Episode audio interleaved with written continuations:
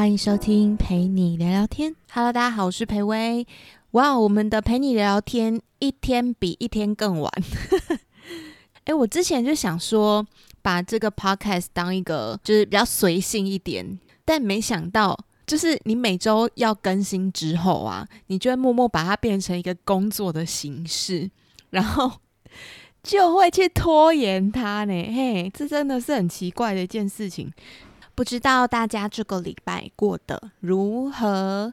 我觉得每周录 podcast 其实有一个好处，就是好处 就是可以回忆一下你这一周做了什么事情。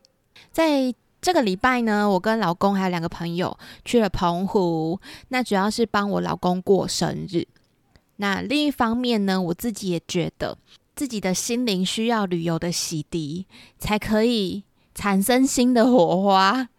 我觉得前阵子真的心情太糟了，然后整个人都没有动力，然后自己照镜子都觉得自己越长越丑，就是很多心烦的事情就反映在外貌上面，然后觉得自己状态就是不是很好，然后果然选择去旅行是一个非常正确的决定，就是去旅行回来之后，我现在整体状态就是那个电力有充饱的感觉。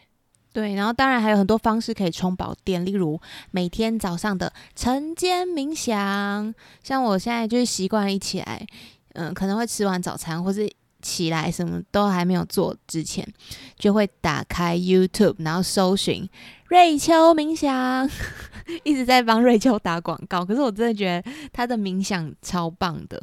然后我已经冥想了有半年的时间吧，就是想到就会冥想一下。我觉得非常有助于自己心情的稳定，跟更可以感受生活中的一切，然后在面对事情的时候也可以很冷静。我觉得这个练习很棒，大家可以去试试看冥想这件事。那今天来聊一下澎湖的旅游好了，在我就是有记忆以来。第一次去澎湖是跟玩 game 一起去，然后那个时候本人就是单身的状态，然后他们都一对一对的，我整个就是电灯泡，所以对我来说那一次的澎湖之旅也是疗愈之旅。我觉得朋友很重要，你跟对的人去玩啊，就是一切都会非常的美好。我们那一次呢，有去体验了水上活动。然后就认识了一家叫做波塞顿的，主要是做一些海上就是运动的一个俱乐部，大家可以上网搜寻一下，他们都非常的专业，然后教练都很亲切。然后第一次去澎湖那时候，我们就体验了潜水啦，还有玩那个香蕉船啦。然后那天呢，我们刚好也有遇到澎湖花火节，然后也有去二坎村走一走啊。我记得那边还可以喝杏仁茶，然后拍很多可爱的照片。然后那时候六月风超级大的，所以几乎每一张 照片就是小本，头发都超乱。但那一趟旅行呢，就奠定了我对澎湖非常好的印象。大家一定会想说，啊，就澎湖啊，什么好玩的？可是我真的觉得跟对的人去，然后呢，你又有吃到美食哦，你就会对那个地方念念不忘。像我对于第一次去澎湖所吃到的一家餐厅叫做鲜食堂，超级念念不忘，就是有时候偶尔会想到，所以这一次我们去就有去吃。它是海鲜锅，可是比较特别的地方是，它会由专人为你蒸煮新鲜的海鲜，然后你煮的那个海鲜的精华就会融入汤底，就融入锅底，然后你整个 set 吃完之后啊。就会把那个锅底的精华煮成面线或粥，然后超级适合三五好友一起去品尝。我跟你讲，有什么？有顶级干贝，然后海蛎鱼、甜虾、牡蛎、小卷、蛤蜊等等，全部都是超级新鲜的食材，而且是澎湖才有的。我真的哦，我现在讲讲就想吃。然后这一次我们也有去吃。我觉得大家可以搜寻一下，纳入口袋名单，就是你们下次去澎湖旅游一定要去吃这家，真的超好吃的。然后大家吃完之后呢，都觉得对澎湖改观，真的这么夸张哦！而且其实这一次我们很幸运，就是每一餐都吃的超好的，而且还有吃到一家隐藏版超好吃意大利面，我也想要推荐给大家一下。我搜寻一下哦，好找到了，它叫做 Butterfly Cafe。我跟你们说，它外观看起来就是非常一般的咖啡厅，可是进去啊，吃到那个意大利面之水准之高哦！我点的那一个叫做。蒜味白酒一手虾意大利面超推，如果你们有去的话，一定要点这个。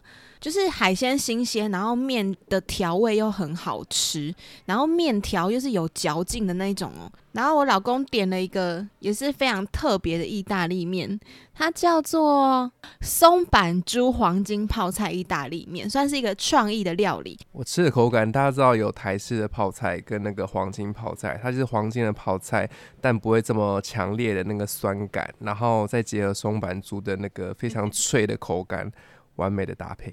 我觉得我们现在又不是在夜配讲那么认真，我没有讲那么认真。有时候是人家让你觉得，呃，你真的很开心，然后他也不会给你太多的制约，你就会很想要去分享他的事情。而且他们还招待我们吃那个超大鱿鱼，哦，那个超好吃的，那个鱿鱼很扯，那个鱿鱼比我们的主餐还要大，对，大概是一点五倍的盘子，不是不是，那不是鱿鱼啊，那是小管。我到现在还分不太清。经过经过证实，那个是小馆，其中像什么？一开始吃的有点像咸酥鸡的那种炸花枝，因为你知道炸花枝有去吃过咸酥鸡，就知道那个花枝有一种小小一球，但是软软的，不是不是软软的，是不同的部位，不是不新鲜。然后另外一个部位是那个他们的章鱼脚。吃起来比较嚼劲，可是因为外面炸的，它炸久了，它会比较油，会比较干。但那边那个就是刚炸出来，很很很热腾腾的，然后很新鲜、很脆，完全不会嫩，就是你咬了不会很吃力，你就算牙齿不好也可以吃。对，嗯。大推在家，真的没败。然后我们还去吃了在澎湖西屿的那个阿红的店小馆面线，不知道大家对小馆面线的印象如何？我必须说，澎湖的小馆面线每一口小馆都是极致新鲜到你根本不需要加任何调味，你就可以吃出那海鲜的鲜甜味。呃，另外呢，他们还有个吃法，就是随面线，它会附一个烧酒螺的汤汁。然后怎么吃呢？就像日式沾面一样哦，先舀一勺螺肉汤汁，然后再夹那个面线起来，然后沾着螺肉汤螺肉汤汁一起入口。非常的好吃哎，因为螺肉汤汁它就是有螺肉鲜甜味之外，有点辣辣的感觉。然后你们也可以点他们的丝瓜哦，他们丝瓜都是阿红阿妈她自己种的，然后炒的超入味，超好吃。然后还有一个必点的海胆炒蛋，澎湖在地才会有的这个招牌菜，在上菜之前还会免费招待你吃那个小管酱和小鱼干，都超新鲜，超好吃。然后为什么会去这一家店呢？其实是透过一个在地的客制化导游，大家可以去搜寻他的 IG，他叫欧北贡，欧欧洲的欧，然后北部的北，贡丸的贡，欧北贡。我们真的超级惊艳，因为他根本就是海岸村恰恰恰的男主角红班长。大家有看海岸村恰恰恰吗？我跟你讲，我们找到澎湖版真人版的红班长，就是他，人设一模一样哎。他白天呢，就是自己开车当客制化的导游。白天忙完，他就会立刻换上制服。晚上他自己开了一家蛋仔面店，他就在那煮面，就是非常上进的一个人。重点是他中间还有带我们去吃那个阿红小馆面线嘛，他真的会去帮阿妈洗碗，就是他的一分一秒完全没有浪费浪费的那种人哦，超级有为青年，然后长得又帅。就我们同行伙伴都差点为了他想要当澎湖好媳妇哎，真的很夸张哎！